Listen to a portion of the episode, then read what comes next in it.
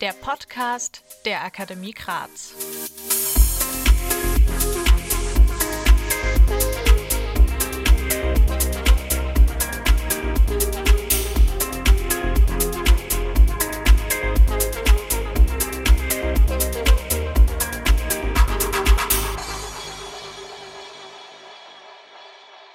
Hallo und herzlich willkommen zu einer neuen Folge von Jura to Go. Mit dabei sind wieder ich, Laura Kinzel und Mario Kratz, geschäftsführender Gesellschafter der Akademie Graz. Die Akademie Graz ist Anbieter eines juristischen Repetitoriums. Vielen Dank, Mario, dass du wieder dabei bist. Hallo Laura, danke dir auch, dass ich heute wieder ein wenig Input liefern darf.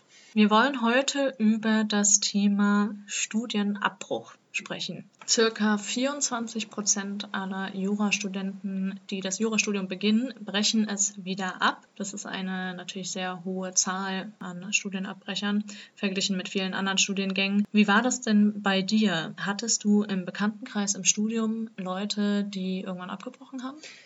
Ja, in der Tat. Ich habe ja mal in einer anderen Folge auch erzählt, dass ich schon ja, im ersten Semester eine, eine Lerngruppe auch hatte. Von es waren mal fünf und dann vier Leute, ja, und so wie wir es gerade schon hören, ne, aus den fünf wurden mal vier. Es ist tatsächlich einer dann weggegangen, hat komplett den Studiengang gewechselt. Also das, das habe ich in dem eigenen engeren Dunstkreis auch erlebt, ja.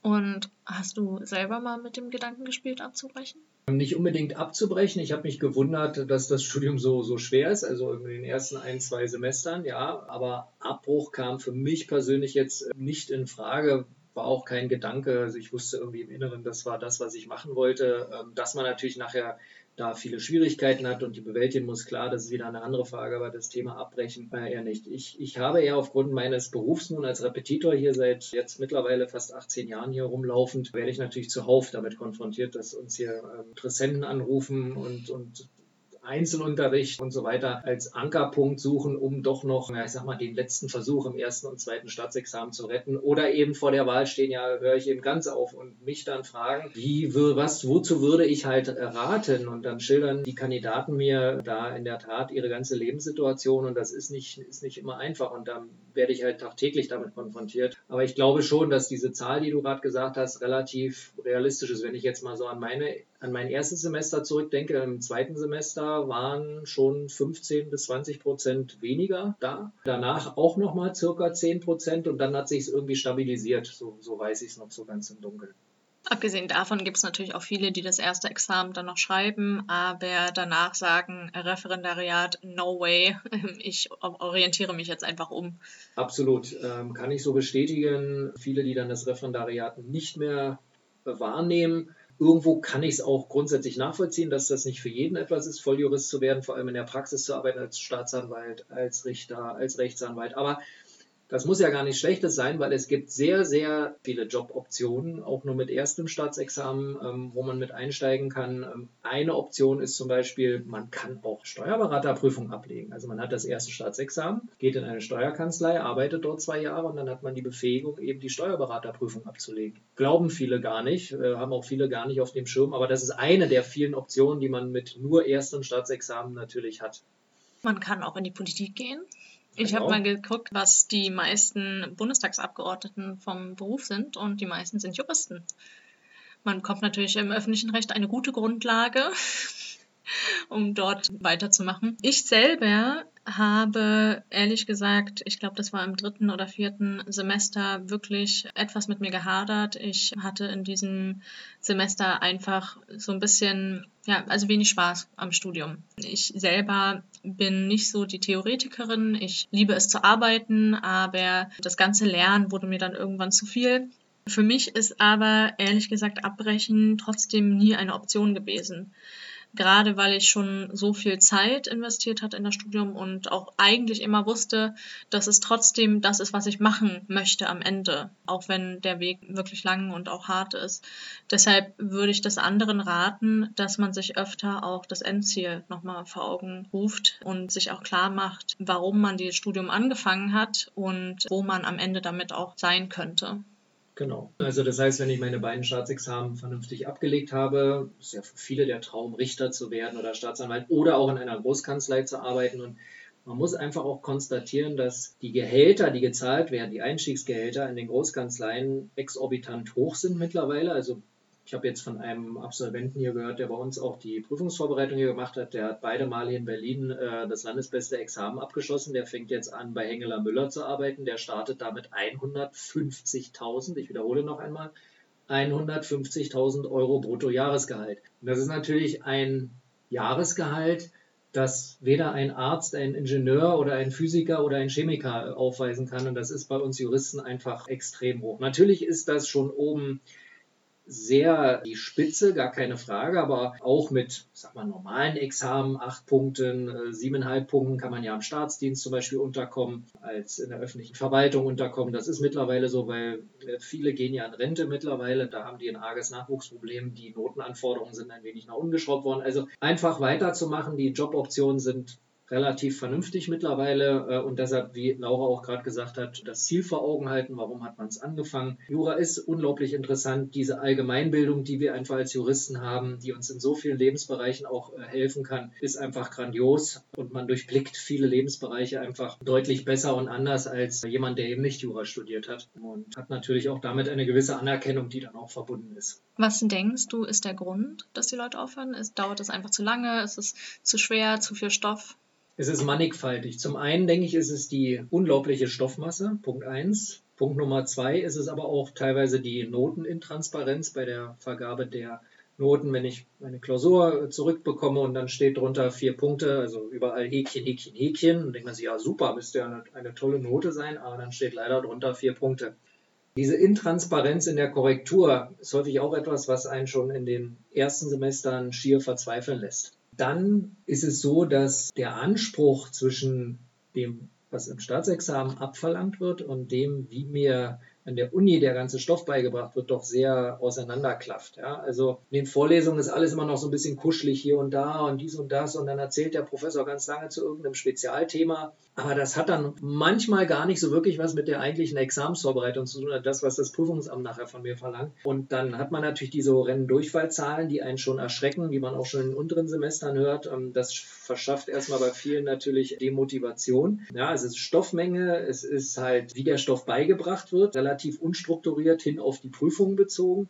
Und es ist auch der Punkt, gerade im Zivilrecht, dass man durchhalten muss, also hinten in den höheren Semestern, fünftes, sechstes Semester, bis ich dann erstmal im Sachenrecht angekommen bin, Deliktsrecht, im Bereicherungsrecht, dass ich dann erstmal so diese ganzen Verknüpfungen zu den Rechtsgebieten davor erstmal herstellen kann. Und dabei erstmal hinzukommen, sich quasi vor Augen zu halten, ja, es wird schon besser irgendwann und ich werde irgendwann alles verstehen. Also immer wieder diese Vorstellung im Kopf, sich fit zu halten, ja, ich mache jetzt weiter, obschon ich vielleicht jetzt noch nicht alles durchblicke, das können nicht alle.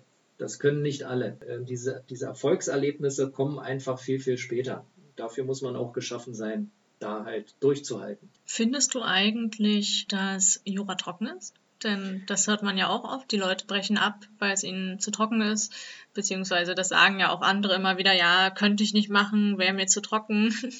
Finde ich für mich persönlich überhaupt nicht. Ich muss klar sagen, Zivilrecht ist mein Ding. Ich kann mich da ganz gut in die Lebenssachverhalte reindenken, die das Gesetz im Zivilrecht halt regeln möchte. Strafrecht sieht es bei mir wieder so ein bisschen anders aus. Da sagen ja die meisten, ah, Strafrecht ist so lebhaft und da zieht einer eine Pistole, schießt auf einen anderen und wie hat er sich strafbar gemacht? So, ja, alles toll, aber das konnte mich jetzt irgendwie alles noch nie so begeistern. Aber von daher ist das eben auch so, dass äh, ja für viele das sehr trocken erstmal erscheint, gerade auch, weil der zu lernende Stoff eben sehr, sehr umfangreich ist und auch häufig von den Lehrbüchern, die einem im ersten Semester auch empfohlen werden, von den Professoren nicht bildhaft und plastisch genug dargelegt wird. Also dieser Bezug zum wahren Leben wird von wenigen Professoren hergestellt. Das sind sehr abstrakte Ausführungen. Ja. Da fragt man sich, wozu brauche ich das jetzt? Wozu muss ich das wissen? Wozu muss ich denn jetzt wissen? Staatsorganisationsrecht, ja, wie das funktioniert oder jenes funktioniert, da fehlt häufig so der, der Bezugspunkt zum wahren Leben einfach draußen. Wenn man das als Professor schafft, die Leute da abzuholen und alles irgendwo in ganz einfache Beispiele und in auch lustige Beispiele umzuwandeln, dann kann man die Studenten da eben auch mit, mit abholen. Aber das geschieht halt relativ selten. Ja, das geschieht halt relativ selten und daher kommt halt auch der Punkt, dass man sagt, ja, es ist halt sehr trocken, weil es zu abstrakt ist und mit zu wenig Bezug zum wahren Leben eben vermittelt wird, sowohl von den Büchern her als auch teilweise von den Lehrenden her. Das kann ich nur bestätigen und ich glaube, das ist eins der großen Probleme und auch ich hatte dieses Problem, dass ich oft gar nicht so wirklich verstanden habe, wie das alles anwendbar ist im echten Leben dann, welchen, also welchen Bezug es dazu gibt. Ich konnte ehrlich gesagt öffentliches Recht immer noch am besten verstehen, weil ich mich auch viel mit Politik auseinandergesetzt habe und dann auch gesehen habe, wie, wie dann, ne, also was hat man da für Fälle, Bundestagspräsident spricht irgendeine Warnung aus und dann sieht man das ja auch live dann mal im Plenarsaal. Deshalb mein Tipp wäre, sich selber irgendwie ein bisschen so die, die Freude am Jurastudium herzustellen, indem man nicht nur den Lehrstoff lernt, sondern auch darüber hinaus sich mal Filme, YouTube-Videos, Bücher anguckt. Fürs Strafrecht, womit ich nämlich die meisten Probleme hatte, habe ich irgendwann angefangen, die Bücher von Ferdinand von Schirach zu lesen. Durch diese Bücher, ich weiß nicht, hast du die schon gelesen? Nein, habe ich noch nicht. Er ist auf jeden Fall einer der besten Autoren, von denen ich je Bücher gelesen habe, auf jeden Fall im deutschen Raum. Durch seine Bücher habe ich wirklich gelernt, Strafrecht zu lieben, weil das so interessante Geschichten sind, Fälle von, also aus seiner Karriere, von denen er erzählt. Ich bin auch äh, recht traurig, ehrlich gesagt. Jetzt in drei Tagen hätte ich zu einer Lesung von ihm äh, gehen äh, müssen und die haben jetzt vorgestern abgesagt. Also ich weiß nicht, was da los ist, ob er Corona hat oder so. Ich hoffe nicht, aber ja, ich hoffe, dass es irgendwann noch nachgeholt wird, weil ich ihn auch super gerne mal live sehen würde. Das wäre mein größter Tipp für die Leute, die das Gefühl haben, das Studium ist für sie vielleicht zu trocken oder nicht ganz greifbar. Und zukommen, was ich sehr empfehlen kann, wenn ihr euch Lerngemeinschaften bildet, Lerngruppen bildet, dann versucht doch einfach zu, zu allem, was ihr lernen müsst, einfach einen einfachen Lebenssachverhalt selber zu bilden. Ja? Also einfach sich zu fragen, wo könnte denn das vorkommen in der Praxis? Wofür könnte das halt relevant sein? Ja? Und das, das einfach so zu transferieren, das hilft auch unglaublich. Ansonsten, ich denke, also darüber haben wir heute auch schon gesprochen, die Fülle ist natürlich ein Problem und ich glaube, also ich könnte da so jetzt sogar mal verweisen auf unsere Folge für Erstis. Wir haben da ein bisschen darüber gesprochen, wie man so sein Studium strukturieren sollte, dass man gucken sollte, was für ein Lerntyp man ist. Es gibt viele Studenten, die das also auch im vierten, fünften Semester nicht wissen, wie sie überhaupt am besten lernen können und auch keinen guten Lernplan haben. Vielleicht müssen wir da auch nochmal genauere Folgen zu machen, wie man so Denke ich auch, aber jetzt kann man, also wir können hier schon mal mitgeben, es ist wichtig, dass ihr euch die Wochen, die Monate, Jahre kann man jetzt schlecht sagen, aber wenigstens die Monate der Semesterferien als auch des eigentlich universitären Betriebes durchplanen. Schnappt euch am Anfang den Vorlesungsplan und dann setzt euch selbst ganz kleine Zwischenziele. Ne? Der Gag ist ja der, wenn ich einen großen Berg besteigen will, dann sehe ich den großen Berg, denke mir, um Gottes Willen, da kommst du nie hoch. Aber wenn ich unten anfange, den ersten kleinen Schritt zu machen, dann den zweiten, dritten und immer nur jeden Schritt sehe, den ich halt einen vor dem anderen mache, dann werde ich irgendwann oben ankommen. Und das ist einfach das Geheimnis, dass ihr euch die Stoffmasse in ganz kleine Häppchen zerlegen müsst. Ihr werdet auch, wenn ihr zwei Schritte nach vorne gegangen seid, mal einen wieder zurückgehen. Völlig normal, ja, weil man hat mal Konfusion im Kopf. Ah, das habe ich jetzt doch nicht verstanden, jetzt muss ich doch nochmal danach lesen. Ja, das ist aber völlig normal. Dann gehe ich wieder zwei Schritte nach vorne oder drei und dann wieder einen zurück. Aber irgendwann seid ihr oben auf der Spitze angelangt. Und das ist das Geheimnis, einfach in ganz kleine Häppchen seine Tage, seine Wochen zu zerlegen, zu strukturieren, immer auch mal wieder zurückzugehen. Ja, auch das Thema Schritt zurückgehen heißt ja nicht, dass ich irgendwie was nicht kann oder nicht weiß, sondern das hat auch was mit Wiederholung zu tun. Das meine ich nämlich auch damit. Also, dass ihr nicht zu schnell nach vorne schreitet. Lasst die Sachen sacken, wohlgemerkt. Versucht, die rechtlichen Probleme auch von unterschiedlichen Blickwinkeln zu betrachten.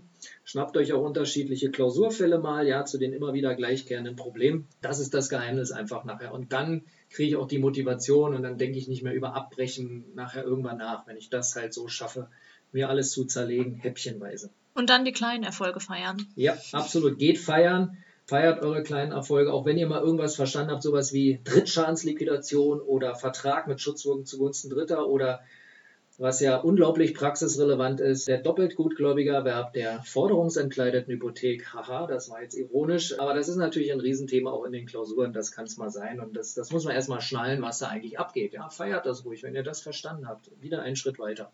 Insgesamt kann man sagen, das Wichtigste ist, das Studium gut zu strukturieren, sodass es nicht zu viel auf einmal wird. Und dann irgendwie für sich selbst Strategien finden, wie man sich motivieren kann. Aber im Endeffekt muss man natürlich auch sagen, das Jurastudium ist nicht unbedingt für jeden was und man weiß vor dem Studium ja auch nicht genau, was einen da erwartet. Das muss man dann auch erstmal herausfinden. Und ich denke, man sollte sich dann auch nicht, ich sag mal, selber fertig machen dafür, wenn man merkt, das ist einfach überhaupt nicht das Richtige für mich, dann sucht euch eine Alternative. Genau, ähm, dazu nochmal ganz kurz, ihr müsst einfach gucken, wo ihr steht. Ne? Wenn ihr jetzt schon fünf, sechs Semester hinter euch habt oder in der Examensverwaltung seid, äh, der Punkt zu sagen, ich höre auf, der sollte, also dieser Schmerzpunkt sollte so groß sein, dass man wirklich nicht mehr anders kann. Ja? Klar, wenn man im ersten oder zweiten Semester ist, ist es nochmal einfacher zu sagen, ich, ich wechsle, ne? Aber das ist halt so diese berühmte Sunk-Cost-Philosophie. Ich muss einfach gucken, wie viel habe ich jetzt schon an Lebenszeit versenkt, in Anführungszeichen, und lohnt es sich jetzt dann noch weiterzumachen, ja oder nein? So dieser berühmte Punkt, ich stehe in einer Schlange, weiß aber rechts um die Ecke gar nicht, wie lang die Schlange noch ist, und jetzt sage ich mir aber, ja, ich habe schon zwanzig Minuten gestanden und jetzt stehe ich noch weitere dreißig und es wird auch nicht besser. Das müsst ihr nachher selber beurteilen, ja. Es muss in eurem Gefühl einfach stimmen. Aber gebt nicht zu schnell auf. Es ist ein tolles Studium. Es lohnt sich nachher dran zu bleiben, und durch Struktur kriegt man nachher alles hin und durch Hartnäckigkeit.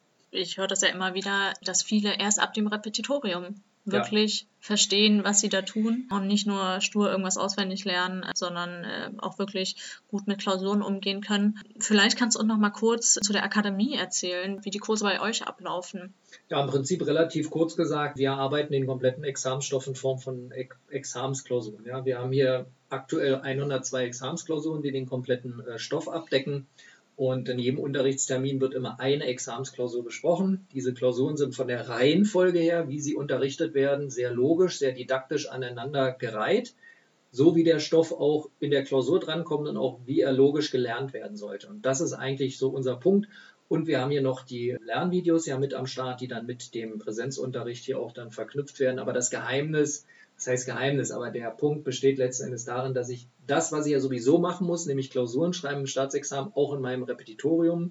Und wie ist das, wenn man jetzt im zweiten oder dritten Semester ist und komplett überfordert ist, kann man dann auch bei euch Einzelunterricht? Kann man, kann man machen, vor allem Einzelunterricht. Da können wir dann am Anfang gucken, dass wir die Grundlagen legen, die das Allerwichtigste sind. Ja? Und damit kann ich dann nachher auch gut drauf aufbauen und arbeiten. Es muss auch gar nicht sein, dass man da so viele Stunden braucht. Meistens kriegt man schon pro Rechtsgebiet mit fünf, sechs, sieben Stunden in den ersten zwei, drei Semestern vieles gut geregelt, dass man einfach auch zeigt, wie man lernt, wie man an die Fallbearbeitung rangeht, die Grundlagen halt, wie gesagt, legt. Wie findet man euch denn? Einfach im Internet, akademie Bindestrich graz punkt de eingeben. Das ist, denke ich, das zielführendste. Auf der Website gibt es schon viele Informationen. Und wir machen auch gerne mal eine Probestunde dann, also wenn sich jemand vor allem für Einzelunterricht interessiert oder unseren Kleingruppenunterricht. Ja, das ist ja auch unser so Alleinstellungsmerkmal, dass wir Gruppenunterricht in kleinen Gruppen anbieten. Und sonst kann man euch natürlich auch über Instagram finden, at Akademie Kratz. Uns kann man übrigens auch finden, at Jura to Go. Wir freuen uns natürlich, wenn ihr da mal ein Follow da lasst. Außerdem freuen wir uns auch sehr, wenn ihr mal eine Bewertung auf Spotify oder iTunes für unseren Podcast da lasst. Wenn ihr noch irgendwelche Fragen an uns habt, vielleicht auch wenn ihr selber gerade darüber nachdenkt, eventuell das Jurastudium abzubrechen und nochmal ja, etwas loswerden möchtet, dann schreibt uns gerne über unseren Instagram-Account. Wir hoffen, ihr schaltet nächste Woche wieder ein, und dann erstmal bis dann. Bis dann, danke, tschüss.